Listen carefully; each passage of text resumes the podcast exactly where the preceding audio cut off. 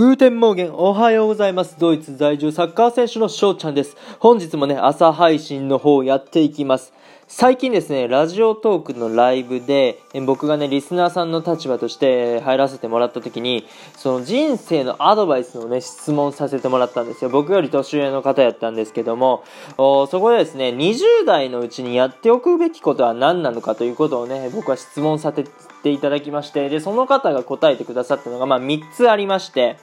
で、1つが投資信託。で、2つ目がチャレンジをすること。で、3つ目が英会話っていうことなんですけども、そう投資信託って、まあそういう投資系いろいろ種類がありますけど、そのわ、やっぱりね、若いうちからそういうの積み重ねておく。だから、あまあ、投資信託ってまあ積み重ねやと思うんで、そういうのを若いうちからやっておくと、まあ、後々、なんだろう、利益になったりとかするし、まあ、もし失敗しても若かったら、何立て直しが効くってことで、えー、やった方がいいっていうね、言葉を受けました。僕ね、これに関してはちょっと何も手を出してないので、何かやろうかなって思ってますし、うん。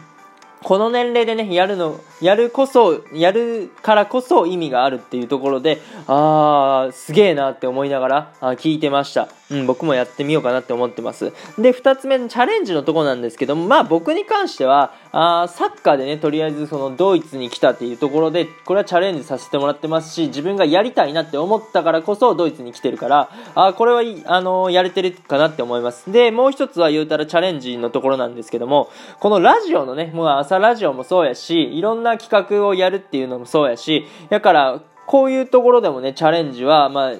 やっていくってことで、うん、この若い年齢、えまあ若くはないと思うんですけど、正直10代の子頃からね、やってたらもっと良かったわけやし、なんですけど、この20代っていうところで言うとね、もう30、40、50代の人からしたら、もう20代じゃん、何でもできるじゃんってね、よく聞くから、やっぱりそれだけで価値なんですよね。だから20代の時にやって価値があるものって本当たくさんあると思うんで、やっぱり皆さんもね、えー、いろいろチャレンジしてほしいなって本当に思います。はい。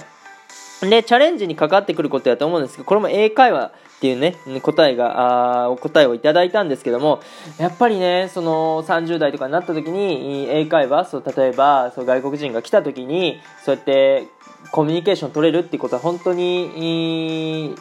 ね、英会話をしてればできたのかなみたいなことを言ってはって、まあ、僕はね、今ドイツに来てて、なんですけど、英語は全然勉強してなくてできないんですよね。だから、あ英会話もやっぱやった方がいいんだということで、本当にね、今、この時間を無駄にしたら、もう絶対後でね、えー、自分に帰ってくるので、えー、しっかりここら辺の方をやっていきたいなと思います。ということで、ね、皆さんもどんどんチャレンジしていきましょう。ということで、えー、この配信がいいなと思ったらね、リアクションギフトの方よろしくお願いします。今日という日がまだまだ良き一日になりますように、愛年青年宅のビスダン、チュース